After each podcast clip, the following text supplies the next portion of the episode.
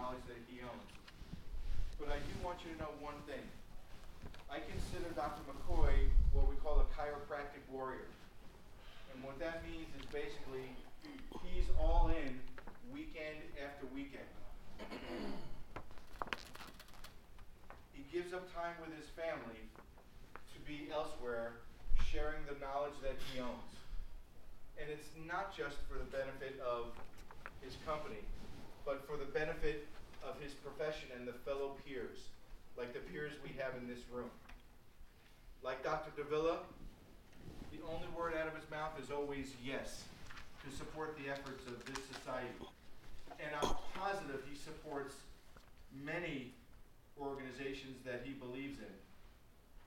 And that's because he's all in. And that's why he's up on this platform.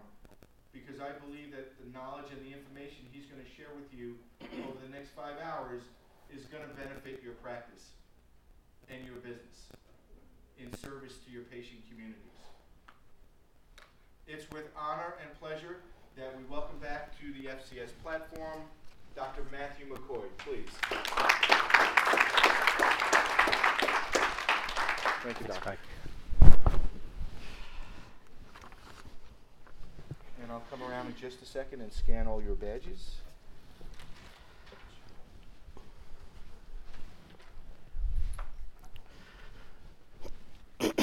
How we doing? Yeah. Doing all right? How was this morning? Good. All right? You met my brother? Yes. Yeah. Did he tell you that they thought he was my father in the restaurant?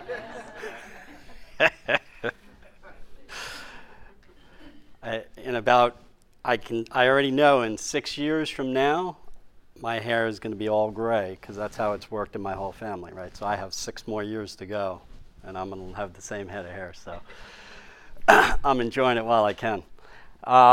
So you had him, right? You had Davila this morning, okay? So you guys are probably really pumped up, right? Learning about Medicare and fraud and all that good stuff, right? And now I'm coming in to kick you while you're down, right? The reality of it is just the reality of it. You know, we do the required stuff, so the topics we talk about don't tend to be, you know, unicorns and rainbows and all that sort of stuff.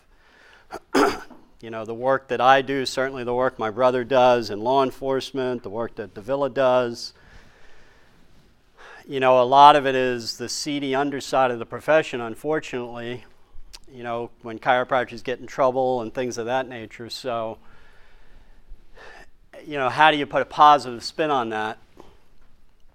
I've been doing this long enough that I try to at least take a different approach to it, try to make it as interesting as possible. You know, we got 5 hours together this afternoon, so I want to try to keep you awake and engaged. So I'll do my best to do that. One of the things, I think I put it in my slide. Yeah, so I'm certain that Davila talked about this. Davila talked about how chiropractors in Florida are getting hit with Medicare, right? A bunch of chiropractors in Florida got hit in the past month or so with letters. I know a lot in Brevard County. I know of about a dozen to 15, 16 chiropractors personally who I've been talking to over the past month that got these letters. And, you know, just before we get into all this sort of stuff, and believe me, I know that this is an easy thing for me to stand up here and say to you. I know that the reality of what's on the ground is much more difficult, perhaps, but I just really want to encourage you, and I think you'll probably hear this from some other people maybe tomorrow. I want to encourage you to get out of insurance. You got to get out of it. You got to figure out how to get the patient to pay you. You have to figure that out. And honestly, it's not a big mystery. I mean, I know there are some good people out there teaching chiropractors how to do it and how to do it ethically, right? I'm not talking about free chicken dinners and all that bullshit. I'm talking about providing real service and having the patient pay for it. There's people that know how to do that, and there's people doing it out there. Moving beyond just the third-party pay issue and focusing specifically on government money, I would do whatever you can to stop taking money from the United States federal government because of the nonsense that's going on, right? Medicare stuff. Now we have these whistleblower laws in the federal government, key tam lawsuits, you know, so that you can tell on somebody else and then you get a piece of that money, right? So you think about your staff that's doing your insurance billing and all that kind of stuff. Meaningful use, right? Some of you may have electronic records and, you know, you bought your electronic records and maybe you got some money back because you participated in this meaningful use thing with the United States federal government. Well, you know what the federal government's doing now is they're going back to all those people they gave money to and doing post-payment audits. You know, yeah, thank you very much, Uncle Sam, right? Get out of it. Do whatever you got to do to get out of it. Because that's where the bulk of the problems are. It's with the third-party pay, especially the federal government. Okay? We'll talk about where some of the other problems are that you can't avoid even if you're all cash, you know, because some of the, you know, the misunderstandings that chiropractors have about cash, and there's a lot of people in, I don't think the FCS has people speaking that say these kind of things, but there are a lot of chiropractors out there that talk about cash and tell, especially young chiropractors that are in school or just getting out of school, that, oh, you know, if you do cash, you don't have to worry about anything. You don't have to worry about HIPAA. You don't have to worry about records. You know, and people believe this nonsense, you know. I mean, the fact of the matter is, if you're dealing with cash, you know, you still got to deal with your state law and all of the things related to that, you know. And then we have issues related to, you know, the attack on subluxation-centered chiropractors and practices. We'll get into that in a little bit. But this Medicare thing, the print's kind of small for you to see, but this is what was in the letter. This is the language that was in all the letters that went to these doctors, right? So it's telling the doctor the reason why they selected you. And Davila might have, did Davila show you this by any chance? I don't know if he went into it, but it's worth repeating. It says the Office of Inspector General report entitled CMS should use targeted tactics to curb questionable and inappropriate payments for chiropractic services, right? So this is the United States federal government, the Office of Inspector General, saying, let's target chiropractors. Let's figure out the best way to target these people and go get them, right? And the reason they're doing this is because in 2013, 76 million in Medicare payments for chiropractic services were questionable, $76 million. I mean, does anybody know the math on what percentage that is of all Medicare claims, right? It's like 0.00 something, right? I mean, there's a few zeros after that decimal point, right? And they're targeting chiropractors. It's bullshit. And they say just 2% of chiropractors are responsible for half of the questionable payments. These chiropractors provided more services to more beneficiaries compared to other chiropractors, right? So if you're a high-volume Medicare, heads up, they know who you are. If you're seeing a lot of Medicare patients, right, you're on their radar screen. This is how they're targeting you. And we're located in high fraud areas. Central and South Florida are high fraud areas, right? People that practice in Central, especially Southeast Florida, Broward-Dade County, pay more in terms of malpractice rates because chiropractors get sued more in that area, right? So if you're in a high fraud area, you may be doing everything fine, but you're in a high fraud area, so you could be on the radar screen.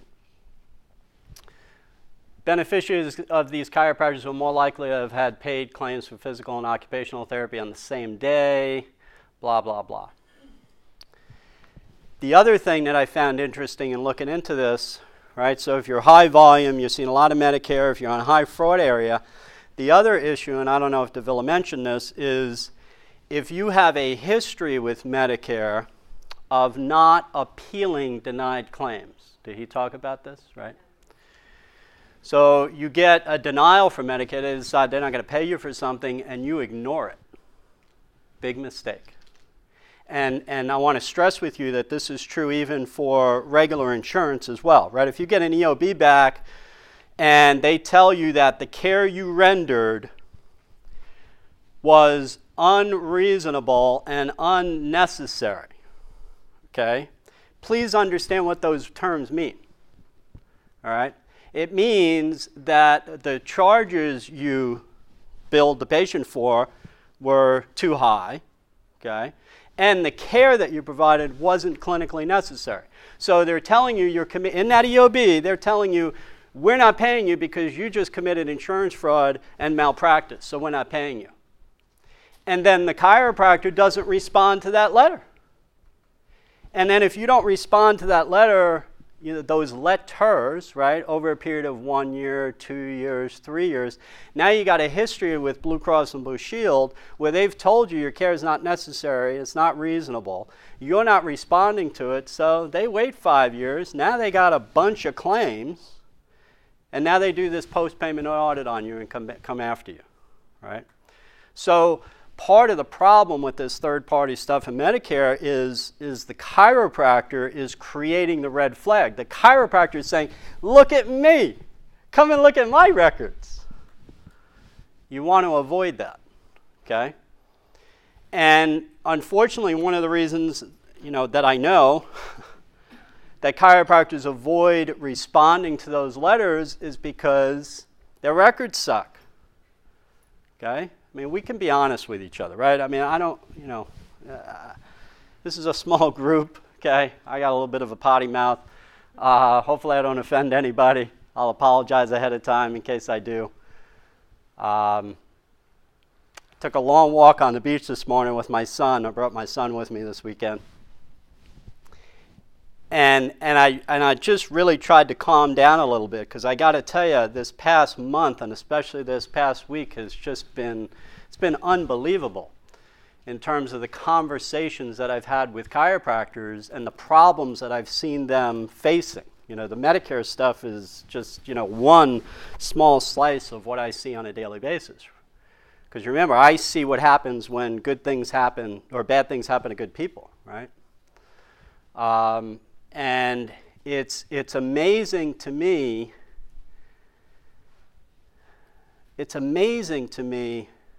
how gullible chiropractors are. What they will believe when somebody standing in front of them in a room tells them something, they just believe it. And they don't fact check. You have all this stuff politically going on in the profession, and people just believe what these political organizations are telling their members without questioning it. It's really a problem. So, you know, so I know one of the things that's at issue is, you know, you don't want to take somebody on, you don't want to take on an insurance company, you don't want to go after the denied claim because you don't feel confident about your records. You got to fix those records. You got to figure out how to solve that record-keeping problem.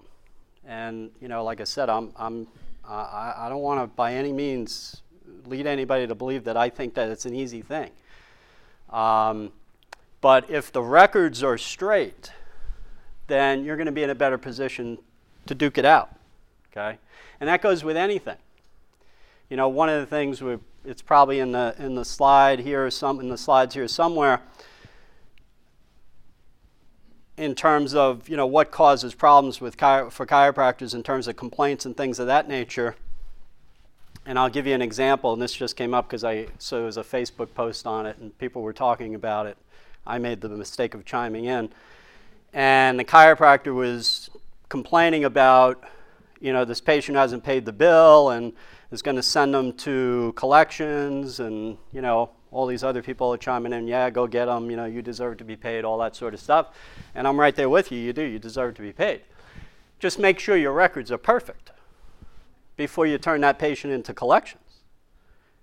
because all that patient has to do is file a complaint with the board against you. And the board has to investigate. So the board will ask you for copies of those patients' records. And then based upon those patient records can say, let's see 10 more patient records, okay?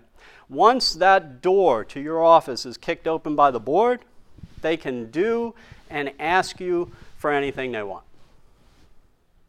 And how long is it going to take before a board finds something wrong in your practice, if they want to find something wrong in your practice, okay? Now, I think we're a little fortunate in Florida. We've got, we have, I think, some good people on the board. I don't think there's anybody on the board who has any ill will, but not all the states are like that. I can tell you beyond a shadow of a doubt, I'll show you a couple of cases here of what's going on in some other states where the boards are targeting certain kinds of chiropractors, especially subluxation-centered chiropractors, and going after them and teaching them a lesson and then using those chiropractors as an example for other chiropractors that are practicing that way to say, you know, here, we took their head, put it on a stick and paraded around town. Do you want to be next? So there's some ugly stuff going on out there. By the way, this Medicare thing, when this OIG report came out, I'm sure you saw it because it was in the headlines, it was in the newspapers, it was all over the place about how chiropractors are so bad they're ripping off Medicare. So I did a Freedom of Information Act request to the Office of the Inspector General. And I asked for any and all documents related to their review of these payments and how they came up with this, okay? And I asked some, you know, I asked some general stuff, but I also asked very specific things, because when they did this review, when they did this OIG review, you know, the government and these contractors, okay, they pay chiropractors to review other chiropractors' claims, right? Okay, this is the federal government. Think about Freedom of Information, the Freedom of Information Act, okay? So in their report, they're talking about what these reviewers said about chiropractors' claims and about their diagnoses and their record keeping and their physical exam procedures and all this stuff.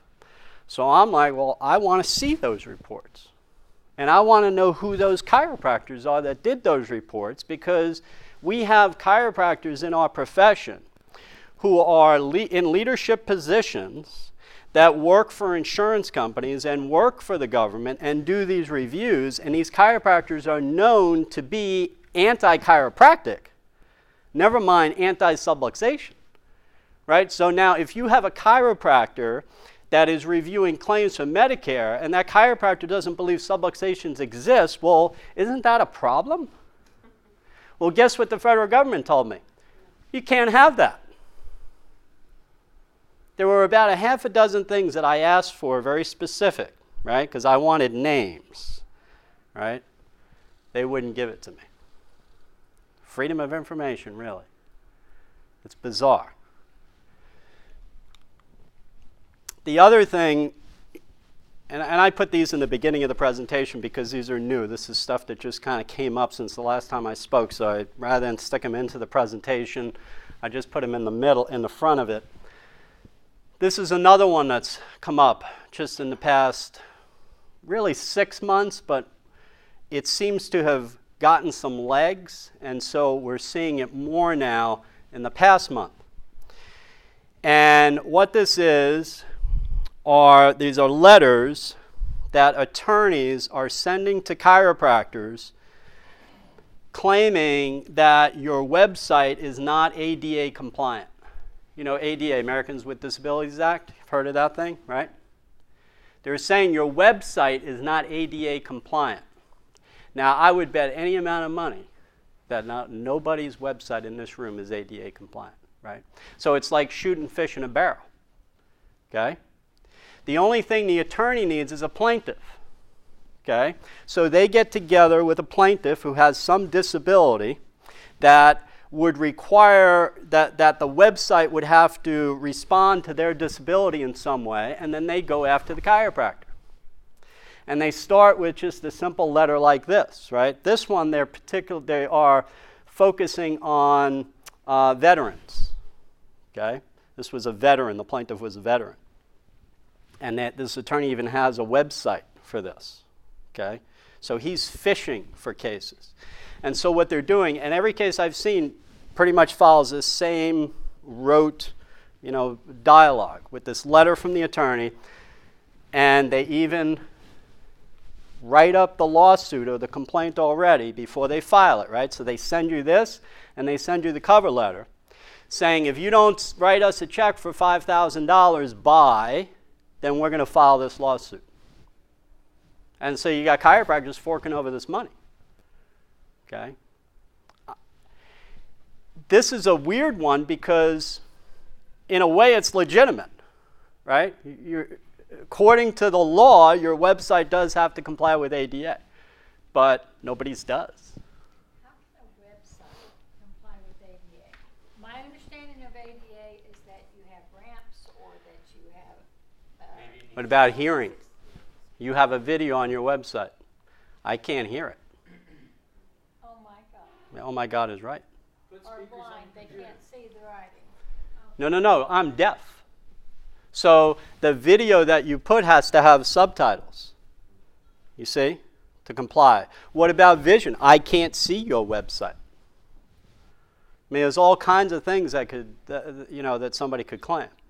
And the hearing thing is a common one, not really even with websites, but with these people with these disabilities coming into your practice and demanding an interpreter, right?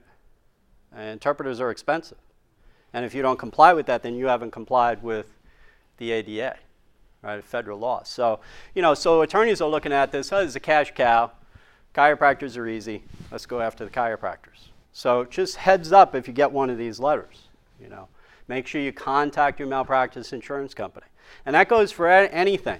And let's get that out of the way, too. Make sure you understand that, because, we're talking about risk management and all this stuff. Make sure that if you have an incident in your practice, okay, and I know what you're thinking, well, like, what's an incident? And that's a good question, because depending upon your policy, you may or may not have coverage for something that happened in your office if you didn't report it as an incident. For example, there's some malpractice insurance companies out there, and some of you in here are insured with them, I'm certain of it, that have a clause in their policy that says if you don't report an incident within 3 days of it happening, you have no coverage, okay? But what if you didn't know the incident happened? Doesn't matter, right? The incident happened. You find out later, well, the incident happened. Well, now it's 6 months later. Well, you didn't report it within 3 days. You have no coverage. Some of these policies are written in such a way that the legalese is such that it's just a description of how they're not going to cover you, okay? So one of the things I will urge you to do when you get back into your office next week is to make sure you pull out a copy of your malpractice policy. Okay, make sure you have an actual copy of the policy. Okay, many of you don't. Many of you have a declarations page, the one-page thing that tells you got coverage. That's not your policy. You want the actual policy that'll be, 7 to 12 to 15 pages in length.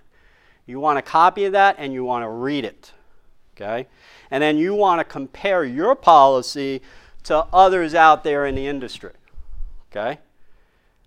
As far as we're concerned at Chiro Futures, we have no problem with you comparing your coverage to ours, okay?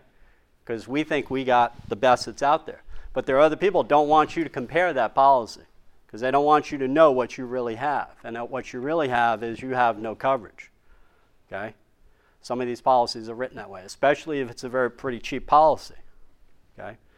If things are cheap, they're probably cheap for a reason. So keep that in mind. Take a look at your policy. Make sure you got a copy of it.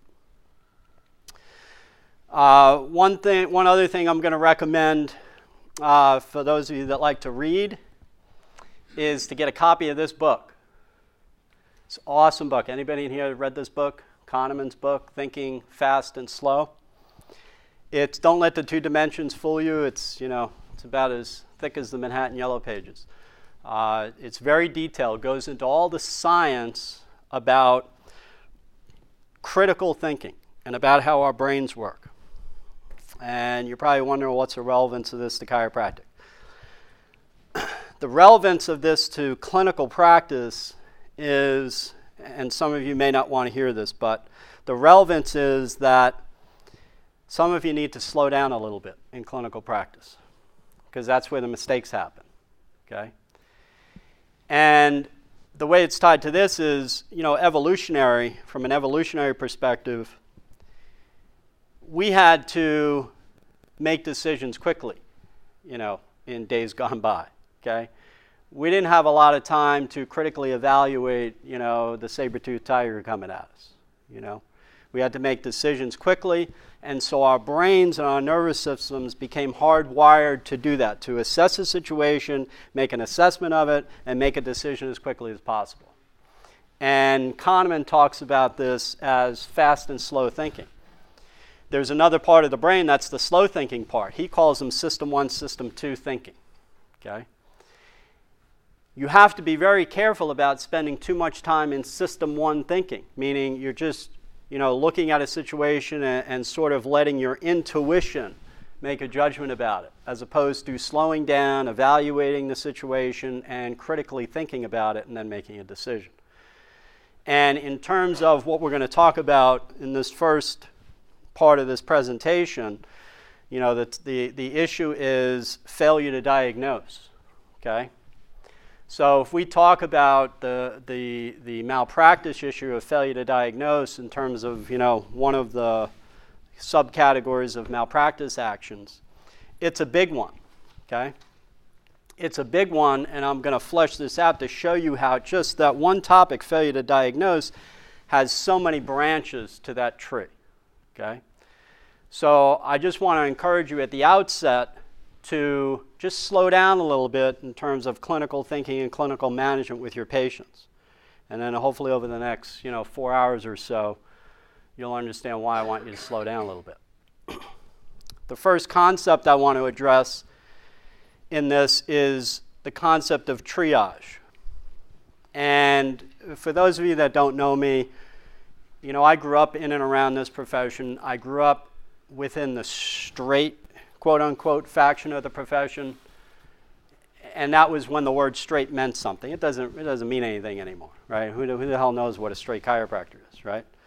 But when I grew up in this profession early on at a young age, it, you know, it had a meaning. It meant something, okay? So I'm coming from the perspective, because I don't want to step on anybody's toes in the next 4 or 5 hours. I'm coming from the perspective that our reason to be in chiropractic is the vertebral subluxation. That is our unique strategic competitive advantage. This is what makes us unique from a marketing perspective. Okay, just think about this from a marketing perspective. And please understand that I'm not saying that if you do something else in your practice that you're a bad person. I'm not one of those people. I don't care what you do in your practice. I'm looking at this from a pragmatic perspective, okay, in terms of the future of a profession, okay? Because we can do whatever we want within the scope of practice in the state where we practice. And Florida has a very broad scope, so you can do a lot of things in the state of Florida. You can't deliver babies, you can't prescribe drugs yet, and you can't treat infectious disease, you can't do surgery. I mean, there's 4 or 5 things you can't do. But if you look at the law in the state of Florida, you can diagnose and treat every disease in the Merck manual except for those 3 or 4 exceptions. You got it?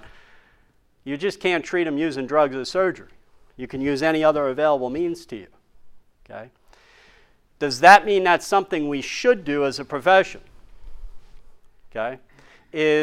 Is exercise a unique strategic competitive advantage for the chiropractic profession? Is diet and nutrition a strategic competitive advantage for the chiropractic profession? I mean, they're not. There's other professions who specialize in those things, right? People go to school and get PhDs in exercise physiology, become clinical, you know, exercise therapists, that type of thing, right? People get degrees in physical therapy and all that sort of stuff. But what makes us unique? The only thing that makes us unique as a profession is this. That's it. Right? There's nothing to argue about with that. That's what makes us unique. And again, nothing wrong with you if you're doing those things, but let's look at this from, 6 generations down the road. Okay? Not just what are you going to get out of this during your time in this profession. Okay? Is this profession going to exist 6 generations from now? Will there be a need for us? I mean, if we're doing all these things that other people are doing, what are we needed for? And I've never been able to wrap my head around, and nobody's ever been able to give me a good enough answer or response to sort of put it to bed for me. So I walk around with this in the back of my head. You think about the average graduate today, the average student coming out of college, and there might be a few of you haven't been out of school too long. Looks like most of you may have been out of school a while. Let's understand, though, that the average chiropractic college graduate is leaving that institution with $250,000 worth of student loan debt. $250,000, that's average. Okay? So there are some students leaving with $350,000, $300,000. Okay? But the average is about $250,000. And so these students get into chiropractic college, at 19, 20 years old, because somebody told them they should be a chiropractor. They might spend 4 years undergrad, get an undergraduate degree, another 4 years to become a chiropractor, okay? Pass 4 parts of national board exams, a jurisprudence exam in the state where they want to practice, borrow another $100,000 or $150,000 if they're lucky to open up a practice, right? And God forbid they're married to another chiropractor who just graduated, right? Now they have a combined debt of $500,000. They'd want to buy a house. That's another $200,000. They want to buy a practice. That's another $200,000. They're $1 million in debt, and they haven't seen their first patient yet, okay? And then they're going into the marketplace because they've been taught, right, that chiropractic is adjustments, subluxation, but it's also exercise, diet, positive mental attitude, right? Sleep, get a good night's sleep. What's unique about any of those things except for subluxation? In fact, when you think about it, who in their right mind would spend 8 years, get $300,000 in debt, pass 4 parts of national board exams, jurisprudence exam, to do something that somebody with no license and no education can do? You don't need a license to teach people how to exercise. You don't need a degree to teach people what nutrition to do. You don't need anything. You could be a high school dropout and go open up a business and do those things. And guess what? Medicare is not going to come after you. The state board is not going to come after you because you don't have a license. It makes no sense. This is how far afield our profession has gone. This is the state of the chiropractic profession at this point. It's absurd. Now, if you told me that, listen, I'm going to go become a chiropractor because there is this thing called a vertebral subluxation. It makes people sick and it kills them. We're the only profession that knows how to find them and correct them, so we have a unique strategic competitive advantage. Well, okay, now we have something to talk about. So please understand where I'm coming from with this as we go through the afternoon. So if we're talking about triage, yes, sir? If I may ask about that web accessibility. Yeah. Is that essentially another targeting type thing? Because they say, okay, they look at my website and say, okay, he might have a little more money than somebody's got a photography studio or something like that. Sure. Sure. Is that kind of the thing? Is there a proper term, I guess, mandate, law, regulation, other than that ADA says that all websites will be ADA compliant? It's a federal law. It's a federal law. So everything in this country, all businesses and everything, are subject to that federal law. And so that federal law specifically addresses domains. Yes. Yeah, it has a whole list of criteria. Yeah, if you go in and look at it. Yeah, and in terms of the targeting thing, I mean, look, if you don't know this, I'll tell you now that there are attorneys out there who target you. I mean, that's just the way it is, right? There are attorneys that we'll talk about. We're going to leave stroke for this afternoon. That'll be the last thing I talk about, because I know you're all thrilled to have a discussion about stroke today on this fine Friday afternoon. But there are attorneys who have, there's this one guy in Tennessee I'll use as an example. What he did was he hired a news person, somebody that does the news, but they also freelance. I don't know if you know this, right? But there's people who do the news, like on local news shows, Fox News and so forth that are local, but they also do freelance stuff. So that, they're for hire to do other stuff. So this attorney hired this person, this woman, to do a fake news story, okay, on chiropractic and stroke, and to interview him as the attorney for it, okay?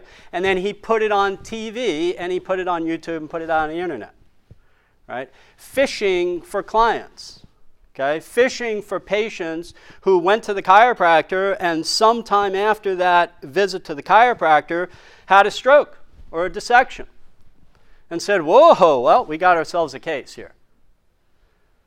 This is what they're doing, right? In Connecticut a few years ago, they were putting it on bus ads. Have you been injured by a chiropractor? Okay, we got one in Georgia. The name of his law firm is actually MyBaldLawyer.com, right? Because his unique strategic competitive advantage is he's bald, right? And that's what he's got on his billboard, his big bald head. MyBaldLawyer.com, right? Have you been injured? Give us a call. So, yeah, they're definitely targeting people. So the question here is a triage question. And this question from a differential diagnosis perspective, does this patient belong in my office right now, is a question that you need to be asking about every patient on every visit every time.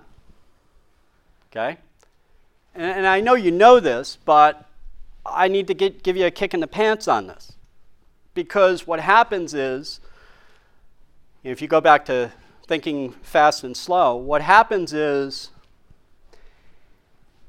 if you are learning a skill, right, and somebody's teaching you a skill, and there's a part of that skill, that procedure, that, I don't know, maybe you find it boring, maybe you don't find it interesting. My son, right? My son is 8 years old. He's in second grade.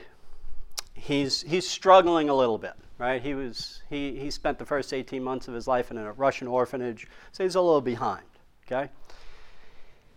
And there are things he just doesn't like about school, right? He doesn't like math. And so we're struggling with this, with math, right? And one of the things I've come to find out as I've gotten more involved in why he's struggling with math is that he hasn't mastered some of the basics. Somehow in kindergarten and first grade, he got pushed along, and hey, mom and dad didn't see it, okay? But he's not like, waking up in the morning and say, hey, I'm really struggling with, subtraction, and how do I carry that in one, and that's he's not doing that, right? As soon as he hears the word math, he's like running away from us, right? He has an aversion to learning this particular skill. Well, in some cases, chiropractors have an aversion to the differential diagnostic process, okay? And this is especially true in the straight community, okay? But what that means is you may have not learned one or more of the crucial steps necessary in the process of differential diagnosis, okay? And so if you went through school and you didn't learn it, then you went into practice and you applied what you did know, but you left out these other things, and then you continued to do it for 2 years, for 3 years, for 5 years, for 7, for 10, for 20, for 30, for 35, for 40, right? Because a lot of times what happens, we get the old timers, What's this young punk going to teach me? I've been doing this for 30 years, you know. Yeah, well, you've been doing it wrong for 30 years, sorry to tell you. That's what this young punk is going to tell you. Because I see you when bad things happen to good people, right? And I don't want bad things to happen to you, okay? So what I'm suggesting is that some of you may need to slow down because there may be some skills that you didn't fully learn or develop, okay? And in my experience, the number one of those things is the concept of triage, okay? Does this patient on this visit sitting in front of me belong in my office right now? Or do they belong someplace else? Do they belong someplace else entirely? Do they belong in my office and someplace else? Do they belong someplace else right now and then they can come back to my office? You see what I'm getting at, right? These are all the things that have to be going through your mind in this differential diagnostic process, and the first step is triage, okay? So if you are a subluxation-focused chiropractor, let's say you are, you know, I'm talking about the tunnel vision, I see nothing but subluxation, I don't want to know about nothing else. If you are that, you know, rabid type of subluxation-centered chiropractor, this still applies to you. Because no matter what, even as a rabid subluxation-centered chiropractor, you don't want this patient to get hurt, okay? And you certainly don't want to get blamed for them being hurt. And let's understand that we have all kinds of shades of gray with this because we have people in our profession who, let's use cancer as an example, right? Because cancer should be in your differentials when somebody comes in complaining of, you know, neck pain, back pain, that sort of thing, right? It's got to be in your differentials as a possibility, neoplasm. But let's say that, you know, you feel like, hey, you know, that whole cancer industry is just a scam, and I don't want my patients to have chemotherapy or radiation because that's what's going to kill them, so I'm not going to send them anywhere. I hear you. I agree with you on the whole, you know, cancer, medical, pharmaceutical, industrial complex, and all that kind of stuff, but unfortunately, that ain't your decision. That's the patient's decision. Not yours, right? And it's a fool's errand for you to put your life at risk for that person. Because if you have that attitude and they end up someplace else and the diagnosis ends up being cancer, you're going to get sued. And now it affects your livelihood. Now it affects your children. Right? It affects your trip to France or whatever it happens to be, right? Because it's going to cost you money, okay? It's certainly going to cost you more in terms of malpractice coverage and that sort of thing. You may not be able to get malpractice insurance on the open market. You may have to go through Lloyd's of London or something like that and pay $10 or $12 or $15,000 a year for malpractice insurance from that point on. You may end up getting reported to the state board, get your license taken away, okay? So all of that can be avoided through the concept of triage, okay? But the key here is that that question, this triage issue, never ends. And where it becomes difficult is for the subluxation-centered family chiropractor who wants to take care of people cradle to grave, okay? Because that patient's not coming in for just 12 visits. 15 visits, 20, 30, 50, 100, 300. 50. They're coming in from the time they're in their mother's womb until they die, right? I mean, that's the goal, right? Every man, woman, and child under chiropractic care from cradle to grave. That should be our goal. Make sure these people are not living lives that are, you know, being viewed through a subluxated lens, okay? But this triage thing has to occur even after 10 years that that patient's been coming in once a month to get their spine checked. Well, this time they come in, you know, listen, you've been seeing it for 20 years. Things happen across the lifespan, right? And if you're just thinking, oh, it's just a routine visit, but this time it's not, well, you could get dinged for that, okay? So the concept of triage. This is where our cultural authority comes from, okay? This is what we should be focusing on. Now, the reality is, and I'll get into this more in the next session, but the reality is that we have leaders within the profession. We have organizations within the profession. We have state boards across this country and across the world who think anybody who's running after subluxation is an idiot. There are people that say it doesn't exist. Okay? Is an organization in this state. This is the president of the Florida Chiropractic Physicians Association, which, by the way, is the largest chiropractic association in the state of Florida. They want to bring drugs into the profession, right? Here's what the president just recently said about subluxation. Subluxation is an unproven myth that is an inappropriate inclusion in any chiropractic education. The term subluxation shall be considered by all authorities outside of the chiropractic community as a myth and therefore an inappropriate standard and is contrary to evidence-based practice. The largest association in the state of Florida. The other association in the state of Florida, the FCA, now, they haven't come right out and said they want drugs in the profession, but they believe chiropractors are primary care physicians. And this is the other thing that you all have to grapple with, okay? Whether you like it or not, agree with it or not, it is a moot point, apart from whether or not you're going to get politically involved to do something about it. But the reality is that the schools train primary care physicians. In order for any school in this country, in the United States, to be accredited by the Council on Chiropractic Education, they must train chiropractors as primary health care providers. Okay? And let's understand something. There is a difference between a primary health care provider and a portal of entry provider. Okay? A lot of chiropractors don't realize that. Okay? Portal of entry does not necessarily mean primary care, okay?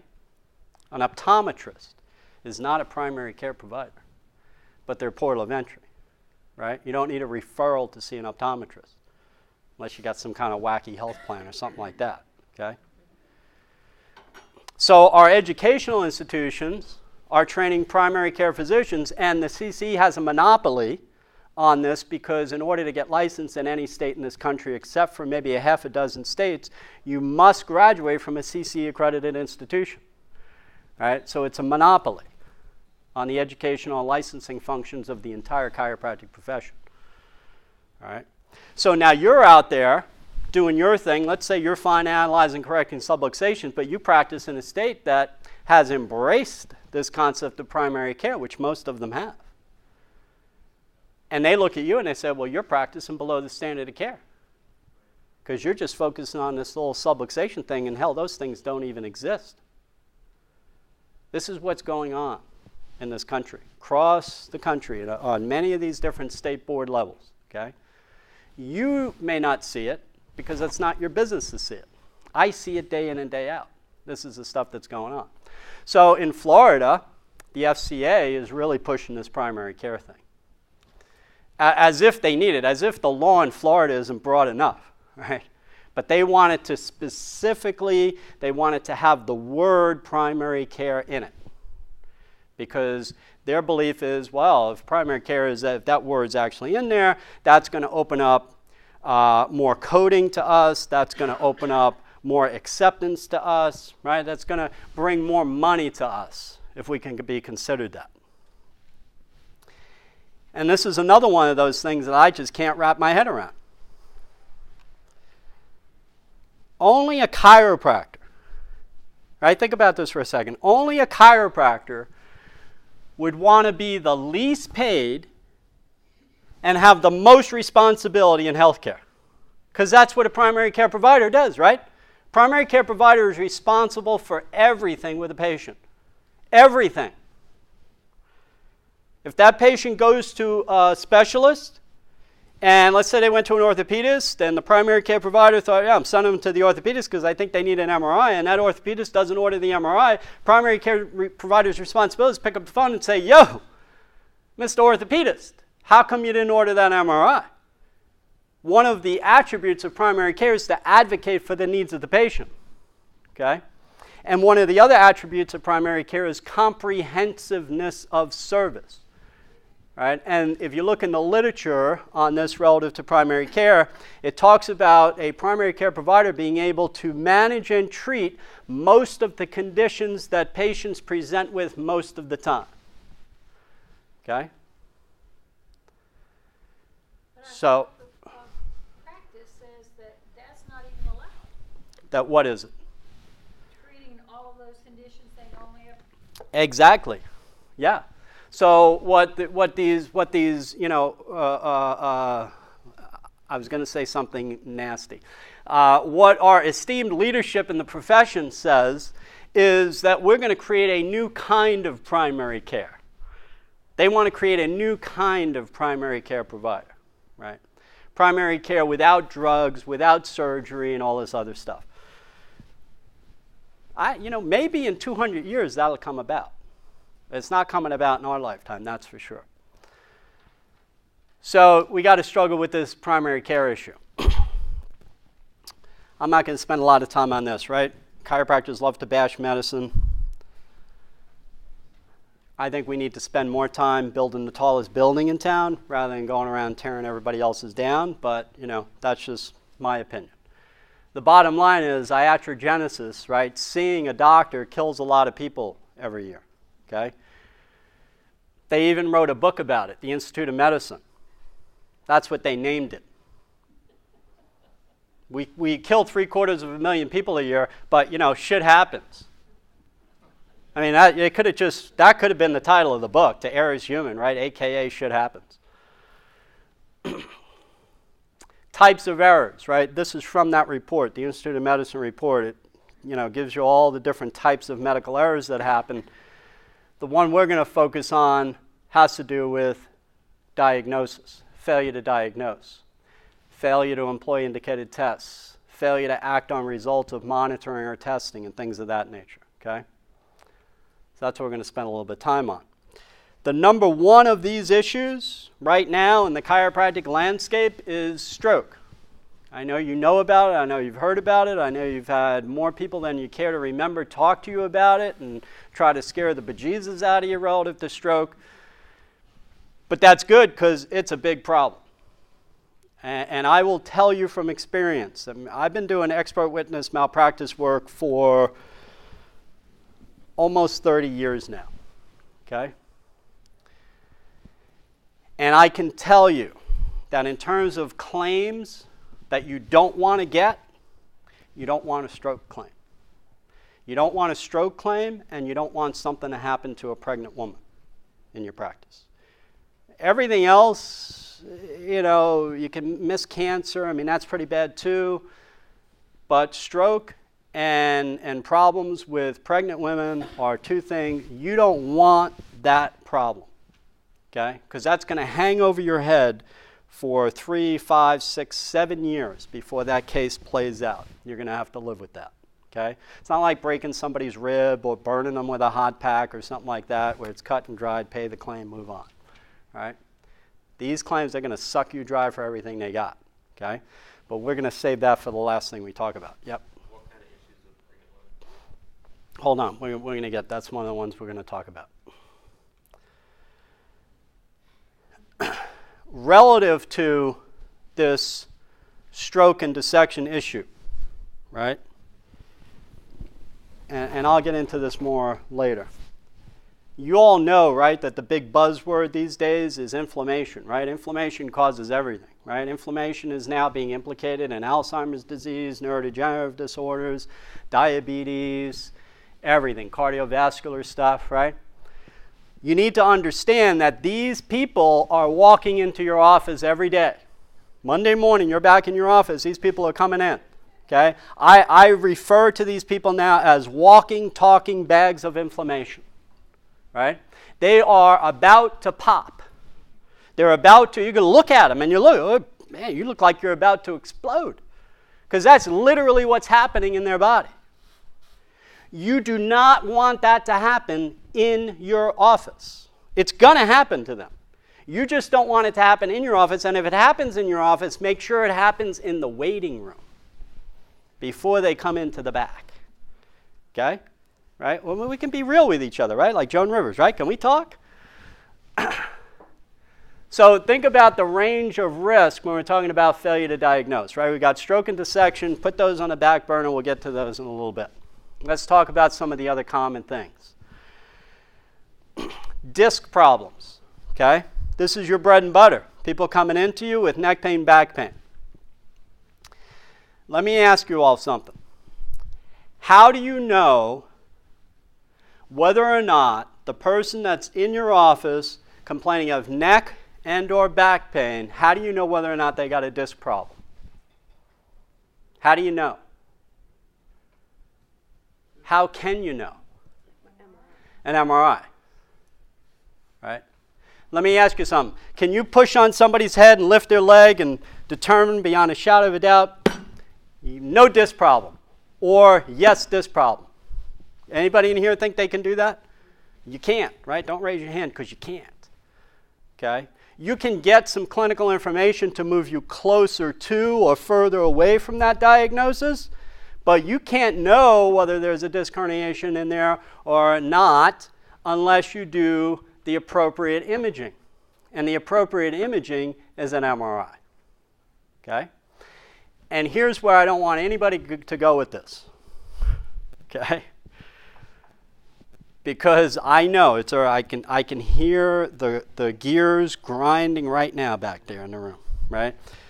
Oh, you know, insurance won't pay. Primary care won't order it. And it's not your problem. That's why you need to go cash, because you have to stop taking on the problems of your the financial problems of your patients. Okay. Your responsibility as a doctor is to tell them what's in the best interest of their health, okay? And yes, I agree with you that, or I might agree with you in some instances that you don't need an MRI to document the disc injury because maybe what you're going to do isn't going to be any different. But that doesn't matter. And it's not going to matter to the 12 people who couldn't get out of jury duty. You understand? Because the people that are going to testify on the stand are going to say that the standard of care to diagnose disc injury or disc involvement is an MRI. And then it's going to be, well, doctor, why didn't you order the MRI? So the patient comes in to see you. You examine them. You take some x-rays. Maybe there's some DJD in their spine. Maybe there isn't. You think, oh, this is my bread and butter. They're subluxated. I'm going to start adjusting them. You adjust them for 1 week, 2 weeks. Something happens. Nothing happens. They end up in an orthopedist's office or they end up in the emergency room. And just think about the line of questioning, right? The intake nurse, oh, so how long have you had this? Who you been seeing for this? Oh, I've been going to the chiropractor. And what's the chiropractor been doing? Oh, he's been cracking my neck. Chiropractors cracking their neck. And are you getting better or worse since you've been going to the chiropractor? Well, I've been getting worse. Getting worse since seeing the chiropractor. Now the attending physician comes in, oh, I see you've been going to the chiropractor, he's cracking your neck, and now it's getting worse. This is all now documented in the medical record. What is the ER physician going to do? He's going to order an MRI. What's the orthopedist going to do? He's going to order an MRI. How come the chiropractor didn't order an MRI?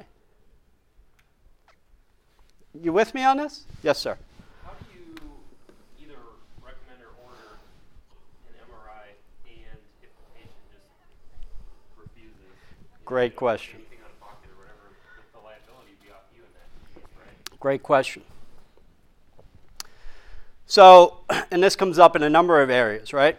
Not just MRI, it could be x-rays, right? Patient comes in, you do your thing, and you say, listen, Mary, we need to take some x-rays of your neck. And Mary says, oh, no, I don't want any x-rays. Medicare won't pay for them. My insurance company won't pay for them. I don't want x-rays. I've had too many x-rays in my life, right? Meanwhile, you know, she's smoking like a chimney and, you know, breathing this air, but she's had too many x-rays, you know? This is a crucial decision point for you as a doctor. You have recommended something to a patient, Okay, it's your management. I recommended x-rays. Patient says they don't want x-rays. Okay, so you think about an algorithm or a decision tree, right? Let's say you make the decision to see them, treat them without the x-ray now. You say, okay, you don't want x-rays, I'll treat you anyway. Forget about all the medical malpractice liability you just took on. Forget about that for a second. What did you do to your credibility? You flushed it down the toilet. You told the patient in one breath, you need these x-rays. Patient said, I don't want them. You said, okay, I'll treat you anyway. Oh, I see how this works. He says I need something. I say I don't want it, and I don't have to get it. So now when you say I need to see you 3 times a week for the next 4 weeks, patient says, I didn't need those x-rays. I'll come 2 times a week. And the chiropractor says, okay. If you recommend something to the patient, and the patient doesn't follow your recommendations, then depending upon the severity of the thing you're recommending or how important that thing is, then you don't see that patient anymore. Because it's going to be hard for you to backpedal out of that in your deposition, right? Well, let me understand this, doctor. You thought the patient needed x-rays. Why did you think the patient needed x-rays, right? So he's going to get you into a whole differential diagnosis chain of questions. What could you have possibly been trying to rule out?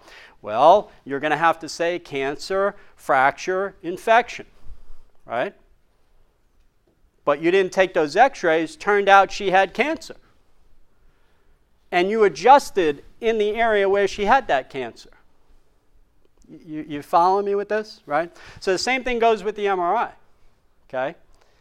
I would be really careful. And I'm giving you some latitude on this, and I really don't think I should, but I would be really careful about continuing to manage somebody who's not following your recommendations.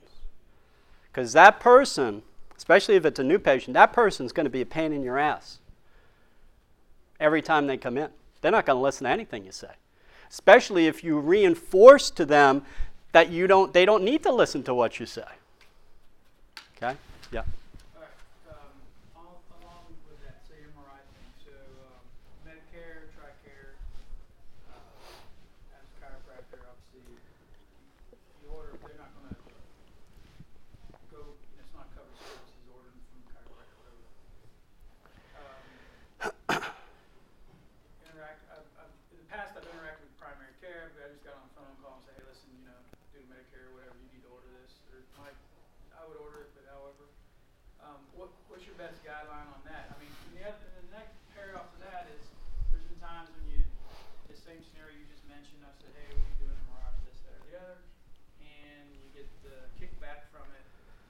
So what I've done to cover my behind is I've gone ahead and written up the order form, and I've scanned it and put it in my chart file, whatever, handed it to the patient.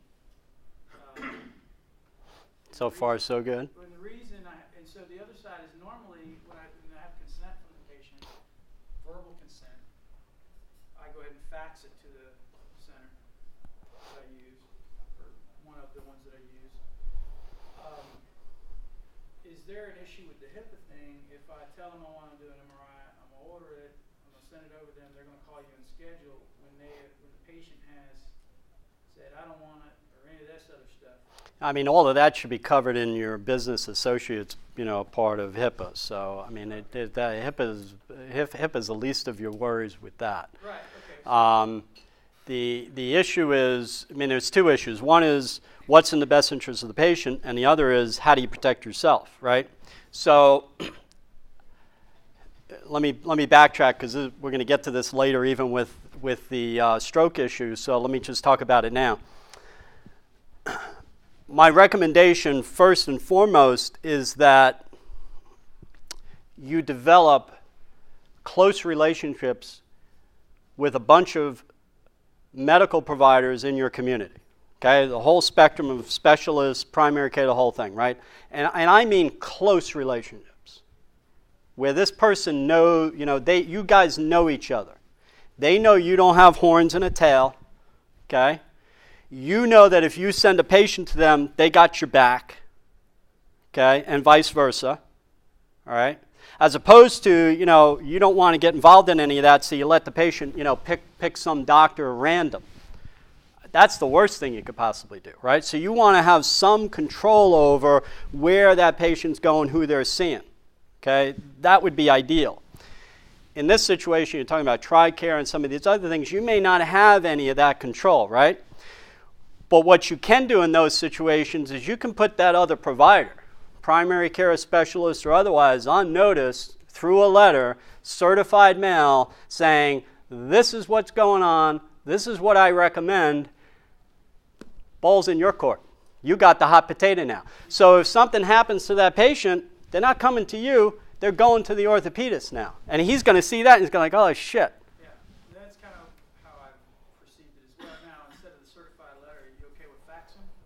As long as you can document that that thing was sent and it was received. I keep the transmittals in the file.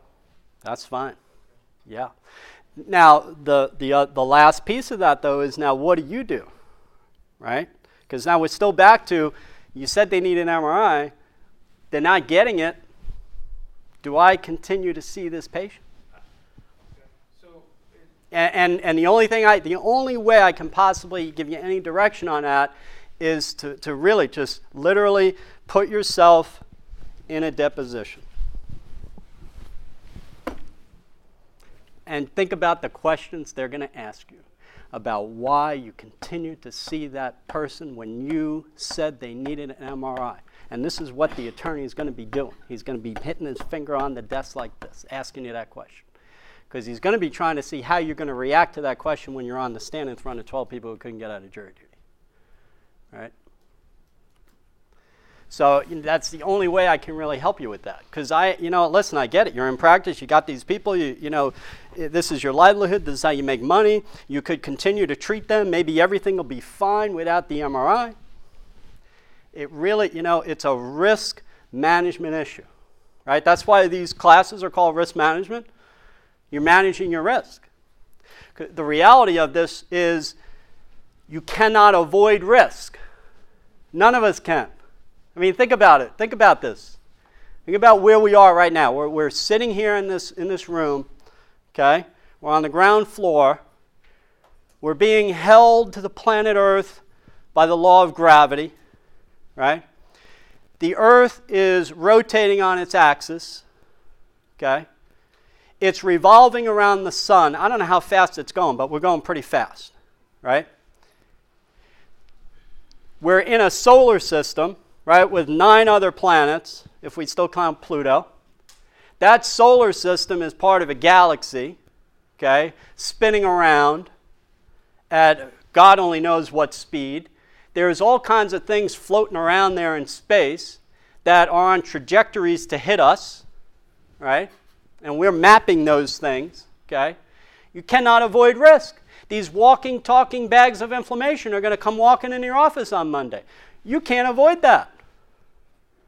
But you can manage it.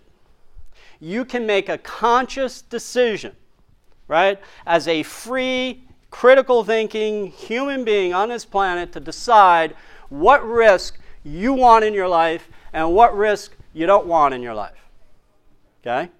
Most of the time, in my experience, chiropractors are putting themselves at risk because they need the money. And they're putting themselves at risk because of that. And this is why I started out this whole thing by saying, get out of the insurance business. Make the contract between you and your patient. Try to get that contract as clean and as clear as possible. That they are responsible for their health care, not you, not the federal government, not Medicare, not Medicaid, not anybody else, right? Easier said than done, I understand. But I guarantee you, there's people out there that can teach you how to do it. No doubt about it. So that's this stuff. Children. I'll go through this a little quick because this one's obvious. Just understand with children that child retains their right to sue you until their age of consent. I don't know what it is in Florida. It's probably 18. Some states it's 16, it just depends, plus the statute of limitations in that state. So let's say the age of consent is 18 in Florida. I'm just making it up, but I think that's what it is. I think the statute of limitations to file a lawsuit is 3 years in Florida, so 18, 19, 20, 21. So they can sue you until they're 21 years of age. Okay? There's also some caveats that they may continue to be able to sue you if they didn't find out that what you did caused them harm until sometime later. You see what I'm saying, right? So the clock might start running on the statute of limitations when the person finds out, oh, it was because of what this doctor did or didn't do, okay? Why am I bringing this up?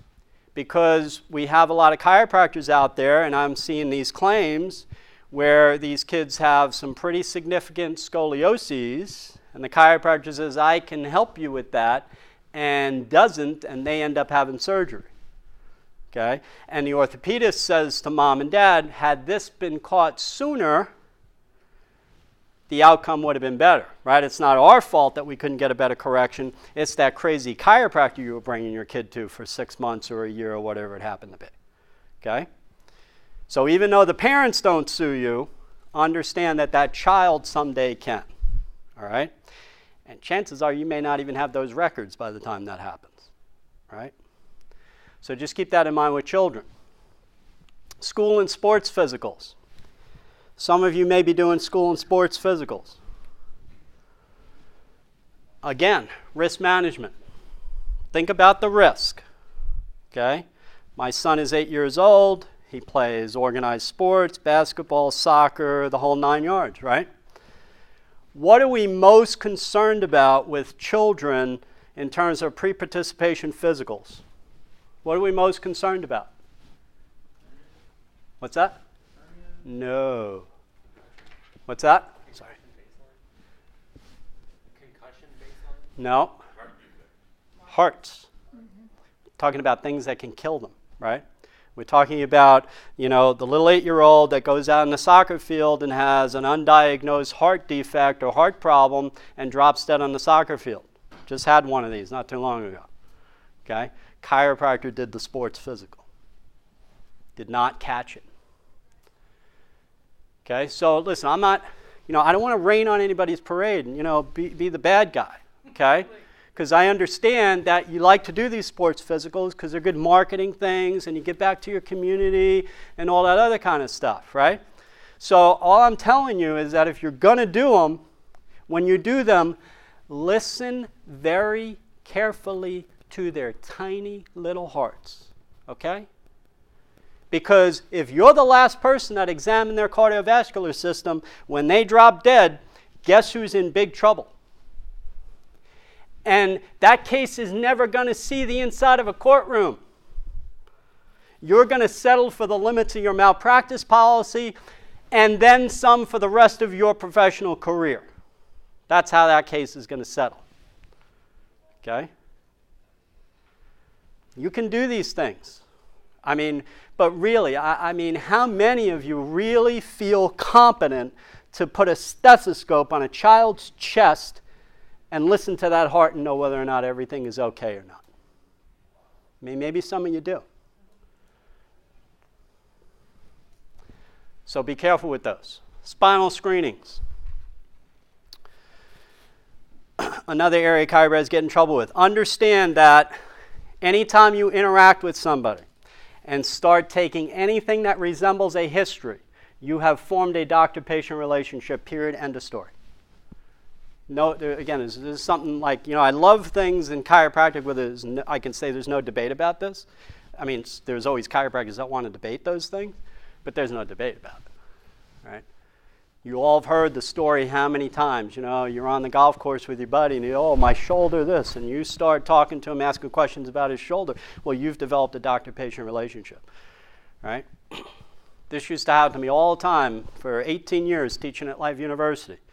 Right, because I taught diagnosis and management and final year chiropractic students, so they all thought I was some genius, right? And they all come to me after class and tell me all their symptoms, and I got this and I got that. As soon as they started, time out, I'm not your doctor. Stop telling me your symptoms. And then I would document that I told them, I'm not your doctor, and told them to go see their doctor. Right? I'm not taking on that risk. Why would I do that? I have to be out of my mind. You need to do the same thing. Be careful about it. Make sure you understand in those screenings, because there are some chiropractors that think they're clever, so they give these, informed consents that tell the person in the screening that, oh, this isn't for diagnostic purpose. That's not a get-out-of-jail-free card. It's not worth the paper it's written on. Okay? So be careful with those. And God Almighty, please don't adjust these people at your spinal screenings. I mean, what are you thinking? I mean, you're out, it's 90 degrees out. You're at an outdoor fair, and you're adjusting people out in the open. I mean, anybody ever see a proctologist out there at these fairs doing proctology screenings or removing polyps? I mean, come on, a screening is a screening. Vaccination. What time is it? Time we got? What time? 3:28, okay. Time flies when you're having fun. I'm not going to get through all this. Vaccination, let's talk about this here.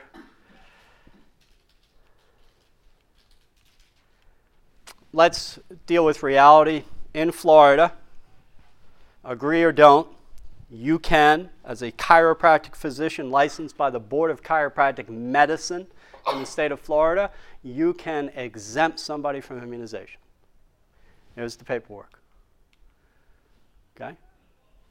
Why on God's green earth any of you would want to put your name at the bottom of that form, I don't get it. I just don't get it. You understand the level of risk you're taking on by signing one of these forms? Just because you can do it doesn't mean you should do it. I would stay as far away from it as possible. I would stay as far away from the vaccination discussion with my patients as humanly possible. Right? Beyond the basics, saying, here's a website. Here are some books. Leave it at that. Okay? Because here's what's happening. Because vaccination has become such a hot topic, I've lost count on the number of complaints in the state of California with all the nonsense that went on out there. So all these parents started filing complaints against chiropractors who were coercing them or threatening them or scaring them not to have their children vaccinated. So they were filing complaints with the board. It's not a good thing, right? And if you read the law in the state, and this goes for any state, as a chiropractor, you are required to uphold public health recommendations, not advise against them. You understand what I'm saying here? You have broad responsibilities when it comes to public health as a chiropractor in every state in this country. Some states are even more so, and Florida is one of them. Florida is very broad.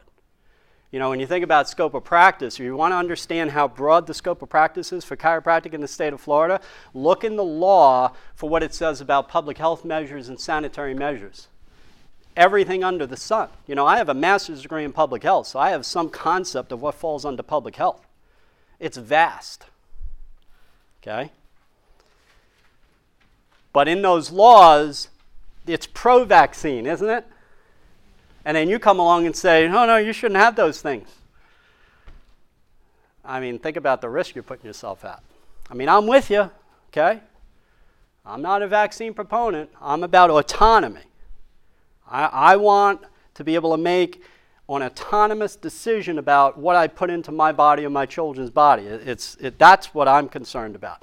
I don't get into these ridiculous arguments that chiropractors get into on Facebook or with anybody else about whether vaccines work or don't work.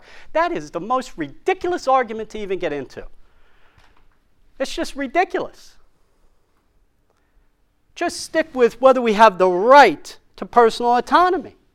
That's all. Freedom of choice. Stick to that, and you don't have to get into any of the other nonsense. But that's not what chiropractors want to do. So I'd be careful about that, right? This is from the Texas Chiropractic Association. This was in their newsletter, promoting vaccination. This is what chiropractors do.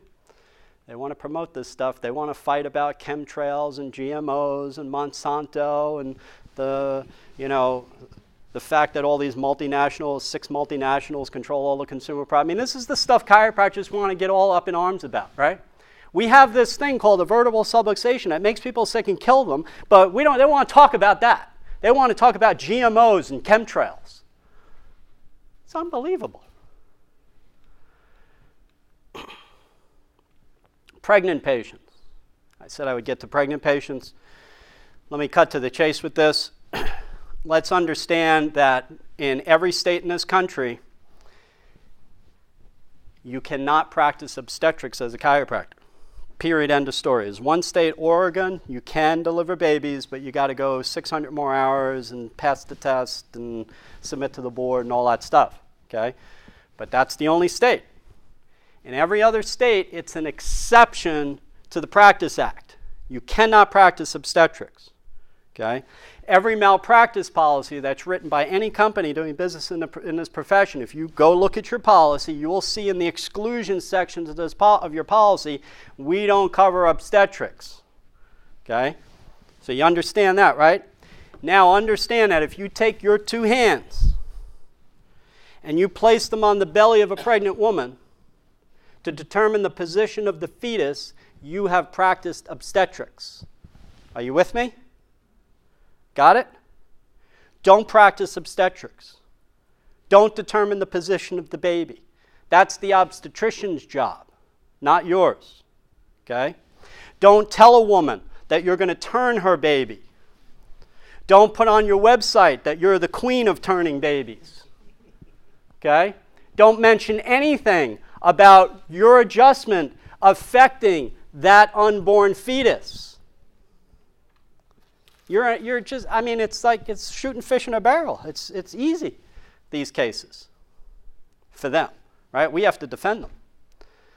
So just be careful about that stuff, okay? You can do Webster's, okay?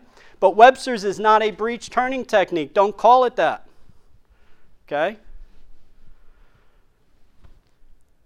Wellness patients, continue to treat membership practices, non-therapeutic care, primary care versus portal of entry. Let's try to wind this up talking about these, okay? I'm going to talk about this in sort of a broad category. So this is having to do with, and I don't know if there's any of you in the room, but this is the chiropractor who has, any or all of these, okay? Usually it's all of them in one package, right? They have a membership practice, so the patient pays a set fee either for themselves or their whole family to come in. Unlimited care to fixed fee, it used to be called, right back in the Mercedes 80s in chiropractic. Some of you are around then.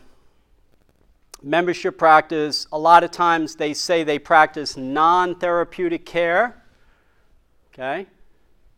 And we don't have nearly enough time to get into what that is or what that isn't, or wellness patients and that kind of stuff. Here's what's going on out there, okay? Because the boards are controlled by the chiropractic cartel, okay? This is the chiropractic cartel that has a monopoly on all the licensing and educational and regulatory functions of the entire profession, right? That cartel is moving the profession and has been for the past couple of decades, moving them into the practice of primary care with the end result wanting to be primary care physicians and be able to prescribe drugs. Okay? This is the movement in the profession. It's actively underway. Chiropractors can already prescribe drugs in New Mexico. There are 19 other states with an active agenda to get drug prescriptive rights for chiropractors that we know about. Okay? So this is the movement of the cartel in the profession. That cartel does not want a chiropractor to be able to practice a narrow scope. Okay? They don't want that. So in some of these states where these boards have run amok, they are going after those kind of chiropractors and targeting them. And it's easy to do. You just wait for their ads. You will look for their Facebook ad or their, penny saver ad or their ad in the local newspaper, however they do it. You see them at a spinal screening. Somebody turns them in, and then they go after them. This is an example of this is an active case right now. I won't tell you what state it's in. This is from the board, and these are the charges against the chiropractor. Chiropractor has a membership practice, says he does non-therapeutic care in a wellness model. They say the doctor has failed to conform to the standards of acceptable care for examination and diagnosis and for chiropractic adjusted procedures in violation of the statute, and then they list them. He takes no vital signs on patients. His physical examination is limited to the identification of spinal subluxations. He does not record a diagnosis other than spinal subluxation for any patient. He performs spinal manipulations on all patients without first documenting the need for such treatment. He allows patients to determine the number and frequency of spinal manipulations they receive, thereby abdicating his professional responsibility to develop treatment plans tailored to the needs of individual patients. Right? They're saying, the board is saying, you can't just let somebody come in whenever they want to. You have to tell them when to come in and when not to come in. Okay? These are the charges against this chiropractor. They're reviewing the law in the state. The law states that not rendering acceptable care in the practice of the profession shall be a basis for the imposition of disciplinary sanctions. The standard of acceptable care for exam and diagnosis for chiropractic adjustments shall be the usual and customary methods as taught in the majority of recognized chiropractic colleges. You understand, I just explained to you that the chiropractic colleges are training primary care physicians. Okay? The majority of recognized chiropractic colleges teach that vital signs are revealing indicators of patients' overall health and should be taken during the initial exam and routinely thereafter. So understand, the boards are saying you should be taking vital signs, certainly on your new patients, if not throughout their management. Majority of recognized colleges teach that chiropractic physicians should perform initial exam that is sufficiently comprehensive to allow the physician to reasonably assess whether the patient's injury or condition can be treated successfully through chiropractic care, i.e. you must render a differential diagnosis. He's saying you cannot restrict your practice to the analysis and location of vertebral subluxation. Majority of schools teach that chiropractic physicians should identify through palpation, neurological, orthopedic testing, x-rays, blah, blah, blah, and documented through the examination process. Now here's the funny thing, and it's not really funny, it's actually very sad. This is the actual text of the law in that state. This is the text of the law. This is the statute, okay? Definitions of chiropractic. Chiropractic is herein defined to be the science of adjusting the cause of disease by realigning the spine, releasing pressure on nerves, radiating from the spine to all parts of the body, and allowing the nerves to carry their full quota of health current, nerve energy from the brain to all parts of the body. You get it? The board is saying you can't practice to that scope. It's the same state. At the hearing with this kid, and this kid's only 5 years out of school, at the hearing, the chairman of the board, right? So, this kid's sitting here with his attorney on one side, on the other side's the attorney with the attorney for the board, and the chairman leans over at the beginning and opens up the hearing by telling this kid, said, we've seen many like you before, and we've shut them down, and we're going to shut you down too. This is what they told this kid. I wouldn't honestly have believed it if the attorney for this kid hadn't said, yeah, no, that's really what he said, because the attorney couldn't believe it. And then the attorney's like, what's going on in your profession? Had to explain the whole thing to him. Here's the saddest, I don't know if this is the saddest part of it, but this kid, because he's not insured with us, I'm just helping him out, he's insured with another insurance company. He didn't provide 3 days an incident report within 3 days to his malpractice carrier that he had this problem with the board, so he has no coverage. Right? Thank you very much, right? And if I told you who the guy is that runs this insurance company, you'd be sickened that this person is held in the esteem he is in his profession. They're throwing these people under the bus because of this clause in their malpractice policy, so they don't have to cover it, right? I mean, this company runs a full-page ad in Dynamic Chiropractic. It's always on the last page, and they are so proud to have one of the 5 things in their bulleted list of how great they are that they've never lost a case in court. Never lost a case in court. How is that freaking possible? How is it possible to never lose a case in court if you're a malpractice insurer insuring thousands of people? You never get to court. How do you never get to court? You don't cover the claim. I I said I'd talk about primary care was on that issue to tie this together. I need you to understand that this whole issue of drugs and chiropractic is a red herring. Because if you're paying attention to anything in the politics, I mean, you'd really have to be living like in Osama bin Laden's cave in Afghanistan not to know that drugs is what everybody's talking about in the chiropractic profession, right, on both sides of the profession, right? I mean, if you're not paying attention politically in chiropractic, then you wouldn't know that. But that's the hot topic. Everybody's focused on drugs. Even on the state, on the straight side, it's like, oh, we got to keep the drugs out. Drugs are a red herring. Drugs are not the issue. Primary care is the issue, right? But on both sides of the profession, they're trying to divert your attention from the primary care issue because both sides want it. And it's the worst possible outcome for this profession, right? The least paid with the most responsibility in healthcare. Why would you want that? Wouldn't it be better to say we are specialists in the location analysis and correction of vertebral subluxation? There's no other profession on this planet that does this, right? A specialist, higher fees. Hello, McFly. I mean, is anybody even paying attention? Critical thinking, right? This is why I want you to read Kahneman's book. People get up here and tell you stuff. You got to think, does this make any sense? Yes, sir. Is that due to, in part, that a lot of the medical doctors are now pushing themselves into specialty care and there's such a great void in the primary care? Absolutely, right? It's the reason why we have a crisis in healthcare. Listen, I'm not saying that there's anything wrong with primary healthcare providers. We need primary healthcare providers. There's no question about that. It's part of the crisis in healthcare. But I don't want to be one. They're not pushing us into anything. We are fighting to get into that role. They don't want us to be primary care physicians, right? The AMA has a whole program about keeping non-physician providers from using the term physician. They have a whole legislative agenda on this, right? They don't want nurses doing it. They don't want psychologists doing it. They don't want chiropractors doing it. They are the physicians.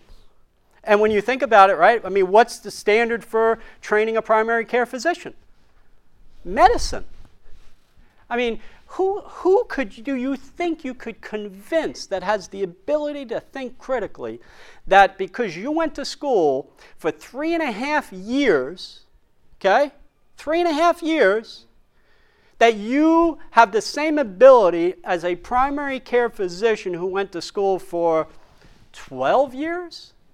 Did a residency? Did rotations? Oh, but I stayed in a Holiday Inn. You know, I mean, that's the best we could say. It's absurd. These are the attributes of primary care. Accountability. You're accountable for everything that happens with that patient. Accessibility. 24 hours a day, 7 days a week, 365 days a year. This isn't the world according to McCoy. Okay? These are the attributes of primary care. Coordination. You are responsible as a primary care provider to coordinate the patient's care with all of their other healthcare providers. Comprehensiveness. I already addressed that issue. You need to have the ability to treat most of the conditions most of the time the patients present with, and most of the time those conditions are going to require drugs, right? World Health Organization says there are essential drugs. Essential, that's the word they use, that primary healthcare providers need to be able to prescribe, like antibiotics, right? Continuity of care, you know, patient needs continuity, needs to have somebody that they can always come back to that manages them. Those are the attributes. All right, let's see quickly all the non-therapeutic stuff. Just want to see if there was anything else I wanted to touch on.